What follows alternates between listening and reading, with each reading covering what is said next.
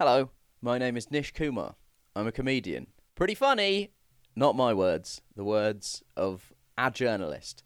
Uh, I'm a stand up comedian and in a sketch group called The Gentlemen of Leisure. You can follow me on Twitter at Mr. Nish Kumar, or why not just come round my house? So, Nish, how did you get into comedy? I got into comedy while I was at university. Um, I when I start like the first week we had the freshers fair, and the first stand that I went to was the student revue sketch comedy show, and I thought I've always had an inflated sense of self worth. Maybe I should get involved in that. Um, and I auditioned and didn't get in in my first year. And I think I only realised when I didn't get in how much I wanted to do it. So then, but then I, one of the guys who was in it said, "You were really close. You still got two years left. You should definitely go for it next year." So then I went back, got in, and that's how I started.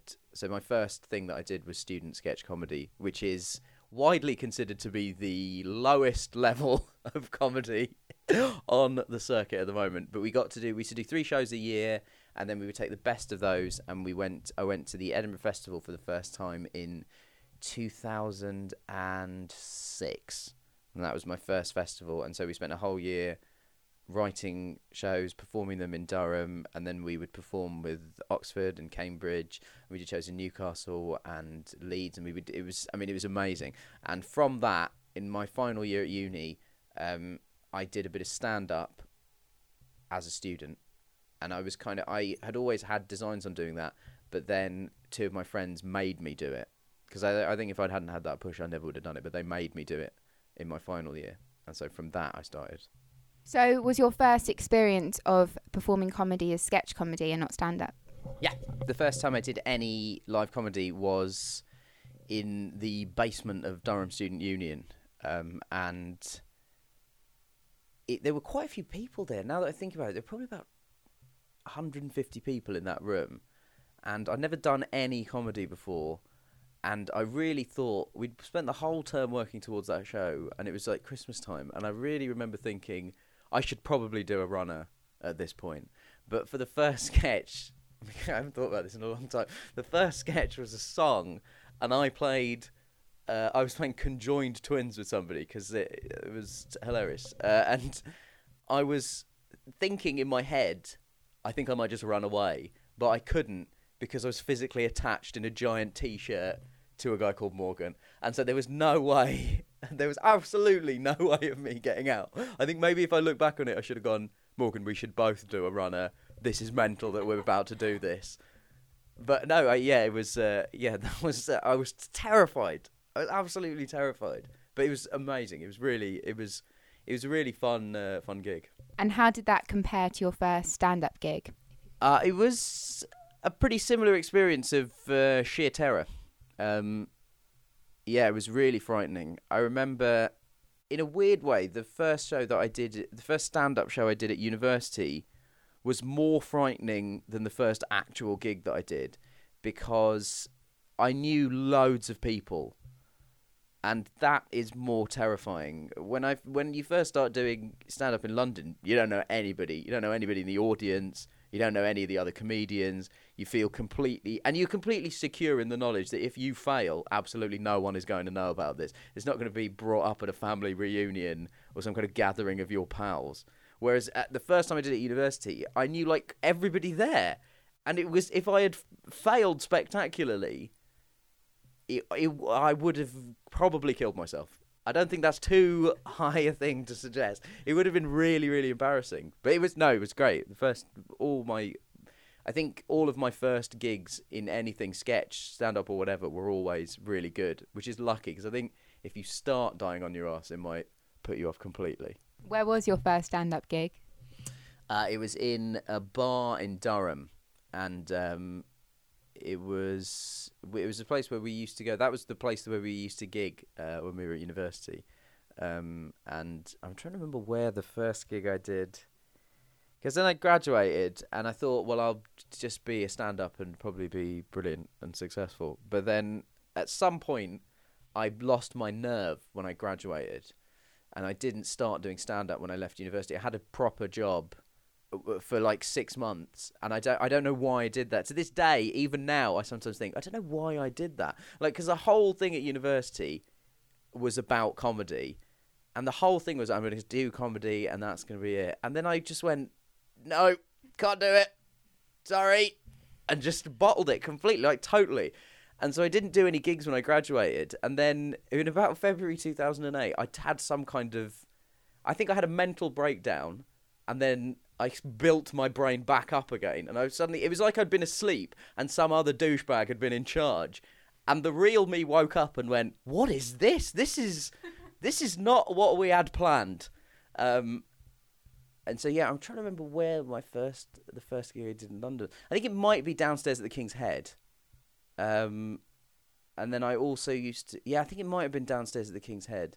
Oh no, and then I really vividly remember quitting my job on the Friday and then doing a gig in London and then going to Leeds on the Sunday. I did a gig in Le- at Leeds University. I think that was the first gig, one of the first proper gigs I did. Did you find that having that gap from university and then gigging in London, did that have an effect on your performance? Yeah, I think what happened was I think when I when I first started, I think I thought it shattered a lot of illusions that I'd had. I think that I thought I was in a place where I was really ready to go because I'd done six gigs at university and I was like, London better watch out. McIntyre, but I'm coming for you. I'm coming for you, Mac. But um, th- when I started in London, I was like, oh no, this is very different. This is much worse. Uh, this this is considerably more difficult. And I think what that six month break did do was it did interrupt the momentum slightly. I think if I'd have gone and, and kind of built off of the back of it, I would have started with a bit more confidence. But I think um, when I did when I did start initially, I was a bit all over the place because I'd had that interruption of really focusing on comedy, then stopping that pretty much completely, then restarting it. And the thing that really put my brain into gear and really got me performing well was I then went to Edinburgh in 2008 and did a free fringe four hander and but just the process of performing every day was what actually reconfigured me and got me in the kind of right frame of mind. I think, and also it made my act. It basically made my act a less of a Woody Allen ripoff because that was what my original stage persona was. In that six months, um, when you got a job that wasn't comedy, were you still writing, or did you just completely stop comedy? I think I was thinking about it. I always knew that I would do it at some point, um, like I say, when I look back on it, it's very difficult to examine my own motivations. I don't know what was going through my mind at that time. Um, I was constantly thinking about stand up, but again, these were all the lessons that I. These are all things that, when retrospectively, you go, well, that should have been obvious to you that this that this is the case. But at the time, as you're going through it, you there's a fog of whatever that's preventing you from actually seeing obvious lessons that you should be learning. And one of the things that I didn't realize was I thought you could sit in your room and come up with stand up and then you would walk downstairs onto the stage and it would emerge I, performing is the thing that instigates writing for me and that's just the way that my brain works um, and I need to I need to be constantly on stage and that actually stimulates me to come up with more ideas and developed I developed my writing brain concurrently with my kind of performance style. And you studied English and history uh, at Durham. So would you say that that's had quite a big effect um, on your material and the way that you write? Um, part, no. I I think when you think about it, I because I have an interest in history and an interest in English anyway. So I was always interested in reading and you know reading novels and reading kind of historical books and stuff. I think what's more important is the comedians that I like are verbally dexterous and how use interesting la- use language in an interesting way. And i think that's probably i'd love to say yeah my comedy is actually quite heavily informed by the writing of eric, Ho- eric hobsbawm. And i'm also um, my my stand-up is very influenced by charles dickens. It's very influ- it's very dickensian comedy. Um, but i would love to say that that's the case. But i think the reality is particularly with my stand-up i think it's because i like very verbally dexterous comedians and so I think that's probably more of an influence. It might not be a coincidence that I did English and history, have an interest in literature, and am also drawn to more literate stand-ups. I think yeah, that that is probably uh, and that is a legitimate connection to make. But I wouldn't say my degree was particularly because I feel loath to say that my degree informed my comedy because because of comedy I neglected my degree spectacularly. I almost feel bad for the English and History departments of Durham, claiming that they somehow had an influence when in fact I was not attending their lectures so that I could write sketches. And then you were saying how you performed at the Edinburgh Festival with the Durham Revue, and you also performed at the Edinburgh Festival um, in your comedy duo, The Gentlemen of Leisure, with Tom Neenan. And your show was in the form of the culture show, but as you said, presented by the Chuckle Brothers. Uh, so, how did you find that it compared performing stand up, being in a comedy duo, and in a sketch group? Well, I've uh, I've known Tom for a long time, and um, so we were in the Durham Revue together, along with Mr. Edward Gamble, and we were all in the revue together at the same time. So I'd known Tom for a few years, and so when we start when we sort of first had the conversation, it was a kind of a bleak thing about whether we would like to do something together, and the idea kind of kept evolving and evolving. But we when we initially started, because when we were in um, the revue, we used to write separately and then come together and discuss it. And so when we, initially when Tom and I started, we were writing in the same way. So in that regard, it's actually got some it actually had something in common with stand up because it was me sitting alone and then trying to think about it and then I would start talking to Tom and it was only when I think we both mentally acknowledged that we had to work together more and actually it was more fun to actually write at the same time and be in the room together. That's when it diverged from stand up and became something a bit different. And acknowledging that was actually quite important that it's two completely it's almost two completely different parts of your brain. I mean you're still trying to write jokes at the end of the day but it just it's two completely different disciplines.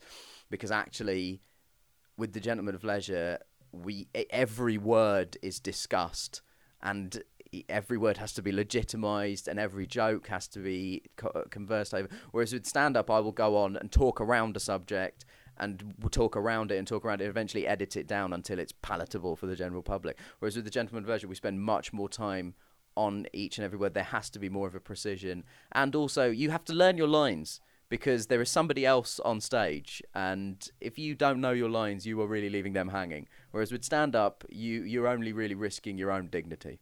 Um, but yeah, the writing was quite different because it was exciting to be coming up with things with your friend in a room that's really fun. Stand up is obviously by nature, you know, more lonely process, but um, it, it, writing Gentlemen of Leisure shows is a huge amount of fun.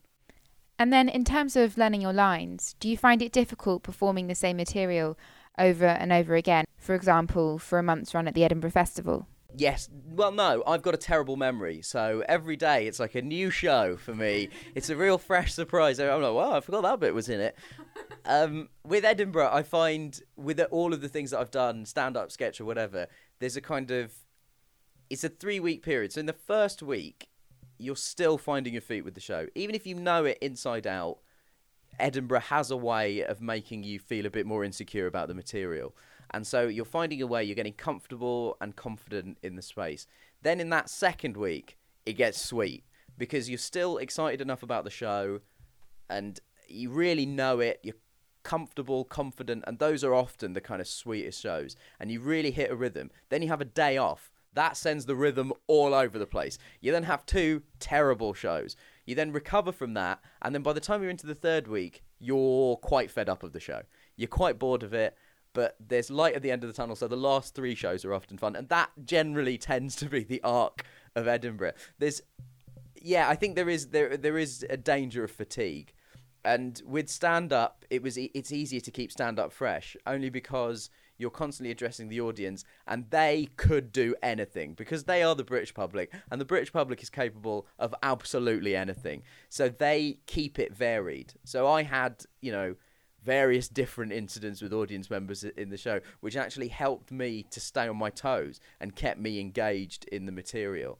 Um, and with the Gentlemen of Leisure shows, I think the thing that kept it fresh was we would build in small bits of improv and little areas where we could change things up every day. And I would try and make Tom laugh, and you know he would do the same to me, and we would try and kind of mess with each other, but in very strict because it's an ext- I mean you've seen it. It's an extremely written show, so we we don't have that much scope to kind of muck around, but we do deliberately build in little points, little strictly controlled areas in the script where we can vary it up every day, and that helps keep it fresh. I think. What do you think were the most unexpected moments performing your first hour this year with the British public?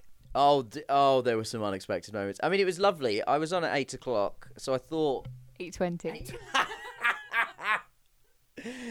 Listeners, uh, Sarah is a uh, scrupulous researcher to the extent that she knows details of my life better than I do. Um, yeah, it's eight twenty, and so I thought everyone was going to be shit faced. I really thought it was going to be dealing, but actually it wasn't. It was really nice. The crowds were all really fun. But we, I mean, we had one, I had one lady who, the rudest person in any of the audiences. I didn't get heckled or anything. There was one person who was really rude. She was sat in the front row, and she started checking her BlackBerry like halfway through the show. And so I was just like, what are you what are you doing? And she went, Oh, I'm just catching up on some admin.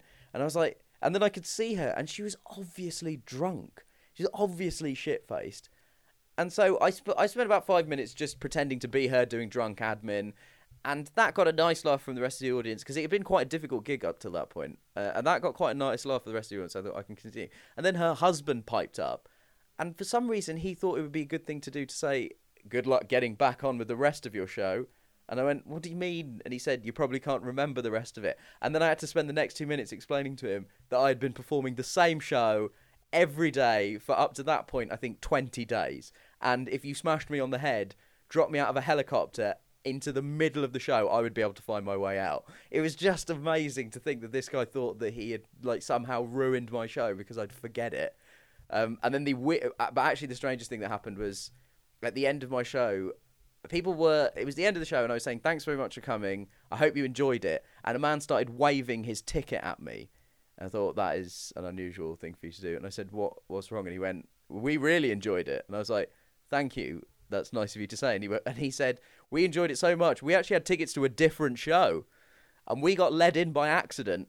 But my girlfriend, and he pointed to the woman who at that point was buried in her own dress out of shame. He said, My girlfriend just went, I'm not leaving, it'll be too embarrassing. So they had tickets for a different show, got led into mine, stayed out of politeness, and then wanted to tell me how much they enjoyed it. It was great. It was a wonderful. I got. I had them both on stage. They bowed with me at the end. It was really. It was a really lovely moment. But yeah, you could never tell what what weirdness the British public are going to cook up for you. Well, your show was called Who is Nish Kumar? And in an interview, you said that the basis of your show title was because your agent said that no one's going to know who you are. So it was essentially the title was an extension of your narcissism. Yeah. And um, it was about exploring your cultural identity. So, do you feel that after performing the show, do you feel that you've learned more about yourself or developed as a person and found out who Nish Kumar is from your show? Yeah, I think I haven't. I don't really like him. I'm uh, not really a fan. We've got to know each other quite well over the last twelve months, and uh, he's he's not for me. Um, I don't I don't know if it's. I think the show is brings people up to date with my life, so it's kind of a it, because it's a first hour and I was introducing you're introducing yourself to the public. It was really me talking about a lot of the experience that I'd had previously, and was bringing me kind of up to speed. I was bringing the audience up to speed with where my life was, and it was a lot of this stuff in it. The kind of emotional core of the show was stuff that I had already gone through, and so it's really all about filling the audience in as to where I've been and how I've got to this point the second hour, which I'm working on at the moment, is much more about where I am at the moment. And I would say I'm probably learning more about myself as a person from the material that I'm currently writing. Because the logic of it is, you know, I've brought the audience up to speed. Now I'm updating them on what's happened in the last, last 12 months. And I'd say I'm probably learning more about myself from the current material that I'm working on. And I'm not sure I like what I'm learning. but yeah, I think the show was um, because there was stuff about race and identity. I think it was clarifying. It helped. It, it, it was a lot of stuff that I'd thought about over the years, particularly about race, and so it was summarizing why I feel the way that I do about ethnicity, and then kind of drawing conclusions. So I wouldn't. I think it was more a summary of things that I've learned rather than a process of me currently finding out more about myself. Well, having so many different experiences of performing at Edinburgh, what advice would you give to people who are thinking of taking up a show? Um, I this because the all every other comedian I can hear their voice in my head just going, "Don't do it, don't take a show up. It's miserable. You have a horrible time." But the thing is, I love Edinburgh. I think it's a great place to go, especially when you're a student and you don't have the pressure that then comes with trying to make stand up your job or comedy your job. That obviously, and once you have a financial investment in it, of course, there's that horrible element to it as well. But the Free Fringe is amazing. I did two years on PBH's Free Fringe. It's great. That is a really exciting place to go and just try out ideas. I mean, I there were a bunch of me and a couple of my friends were doing our first hours this year, and I know for a fact that all of us would not have developed that material without the opportunity that the free fringe offers you. So if you're a student, that's a bonus. Also, if you're a student, you can go and do a paid venue because you can ask your university for money. Don't be shy about asking your university for money. There are various boards and funds that a lot of universities have, and they they're obviously not going to walk around offering the money to you. But if you ask for it, you can get it. And also over the course of the year, if you're a, co- a comedy performer at a university, you have the opportunity to raise the funds by putting on gigs. I mean, the way that it would work in Durham is we would get a little bit of money from the university, but most of the payment for our Edinburgh stuff came from the tickets that we sold to our shows over the course of the year.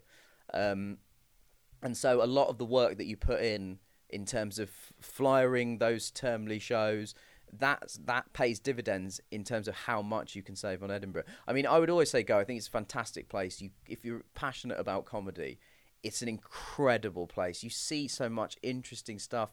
You see some incredible things that you would never have thought possible. In my first year, I saw Andrew O'Neill's first show where he tried to prove Winston Churchill was Jack the Ripper. Um, I saw the first We Are Clang, sorry, the the last We Are Clang original hour of material, and the, it's just stuff that I thought I was a fan of comedy because of things that I'd seen on the television. But there's this whole other live comedy subculture that you have no idea about if you don't go to Edinburgh. And so, uh, you know, if you go up as a punter, you'll see amazing stuff. But if you're a performer at university, it's you've got to go. It's amazing. Well, the culture and variety at the Edinburgh Festival is amazing, and of course, performers have to workshop their ideas around the circuit before they go to the festival. So, would you say that the London comedy scene is as welcoming to interesting ideas as at the Edinburgh Festival? Yes, I think it is, uh, but I think they're less. They are less forgiving because in a comedy club, they're less forgiving. I'm just trying to think in my head what I'm trying to say. So it, they are less. They're less forgiving of gaps between jokes. I think that if you try material in a comedy club, they have play, they have paid to see a comedy show, and so they're less forgiving of the space between punchlines. Um, and so, whereas in Edinburgh, audiences are coming to see hour long shows, and so they actually are prepared to let things breathe and let things develop a little bit more. Um, but at the same time, if you're only playing to audiences that are willing to indulge that level of of that the kind of gaps and the spaces between the punchlines, you run the risk of disappearing up your own backside. And I think the London comedy circuit keeps you delivering punchlines at a kind of rapid rate. It keeps you grounded in comedy and in the kind of delivery system of jokes.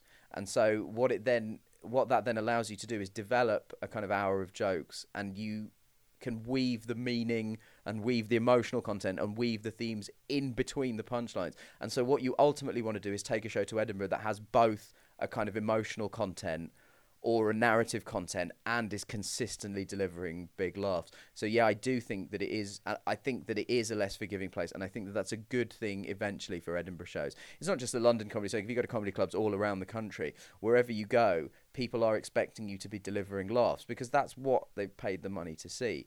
Um, whereas in Edinburgh, people will be more forgiving. But if you bring them a show that has a content and has a spine and is consistently delivering laughs, then that's almost the whole that's almost the whole package and i think that's what if you're a narrative stand up like a, uh, it, there's not one way to do stand up comedy and there's not certainly not one way to do an edinburgh show but if you're a storytelling comedian You generally want to weave some kind of theme into it, and you may want to have either an emotional content, a political point, or just a resolution to the narrative that isn't necessarily grounded in comedy. But if you can do all of that and be consistently making people laugh, then you have the makings of a mind blowing show. I mean, something somebody like Daniel Kitson's show this year, which had a really sophisticated mm, structure and had a really interesting emotional core but never stopped delivering huge laughs is the kind of that's a kind of perfect show. That's what we all hope we can kind of achieve. And of course you've performed all over the country but you do lots of niche gigs. Nice so you MC the pleb gigs, and uh, you're going to be performing at the British Museum this month um, as part of the Gentlemen of Leisure, which you also did last year with Monster Comedy, and of course you did the Monster Comedy Comedy Shed at the Latitude Festival. So do you prefer gigs that have more of a niche setting? I like the variety. I love the fact that you can do you know, I mean, Saturday night I did the Amused Moose in Soho, which is a great club, and you know, it was Saturday night. It was packed with people who wanted to watch comedy. They were having they were having a few drinks. You go there. It's a, a really great atmosphere, and you have an amazing time. And then Friday, I'm going to be in the British Museum, and I love I love doing both. I really love that. That's the kind of dream is to be able to play really interesting and alternative venues, and at the same time go on a Saturday and just have a really really raucous gig having those two things is what makes stand up so exciting and varied for me. I think um, only doing one might I personally might find boring to not have the variety. But ha- the I mean the variety of gigs that I do is amazing. I mean we did we we did gigs in a shed for three days at Latitude Festival, and I mean it's not. Whenever I tell, say that to people, they're like, "Oh, it's like a big shed." It wasn't a big shed. It was a tiny shed, four people, and a comedian. And we had some fantastic gigs at Latitude. Like it was so much fun. It was really, really, it, it was a really fun experience. And Pleb is great because we get to arse around in some pretty august locations. I mean, we used one of the UCL rooms, and that's a really fun experience because the audience feels like they're part of something because they don't get told where the venue's going to be. They just get told to assemble in a place and then they're led to a venue. And there's what that means is when you start the gig, there's an atmosphere of excitement. People really enjoy being in on the joke. Um, but then also you go to clubs like the Amused Moose or the Bracknell Comedy Cellar and up the creek on a Sunday, and you go to these kind of big clubs where people are on a night out, and you can still have really amazing and fantastic gigs. And having both of those things is really exciting. That's that's it's really fun for me to do both. Would you say that you have a favourite type of venue that you prefer performing in? Dank. I like it dank. I like the the most important thing in a stand-up venue is that it smells a bit of piss. I think that's the most no, the most important thing. Low ceilings. Any venue that has low ceilings is a immediate winner for stand-up. It stand-up functions better when everybody can feel the atmosphere. Um, uh, but at the same time, I was fortunate enough to do a couple of gigs in massive theatres. And the other thing that I found is those Victorians, they know their way around a theatre. That's what I will say for them. Uh, they were perverts and didn't really have a keen grasp on sewage, but they really knew how to build a theatre. And what I found doing a couple of these gigs is they have, even though they're big theatres, they retain the atmosphere of a comedy club because people are kind of stacked high. So even if the, even though they have the high ceilings, they're full of people all the way up. So the atmosphere is actually the same as doing a kind of really tiny club. But yeah, so low ceilings is my favorite for a comedy club, and or those kind of old Victorian theatres. And would you say that you have a favorite type of audience?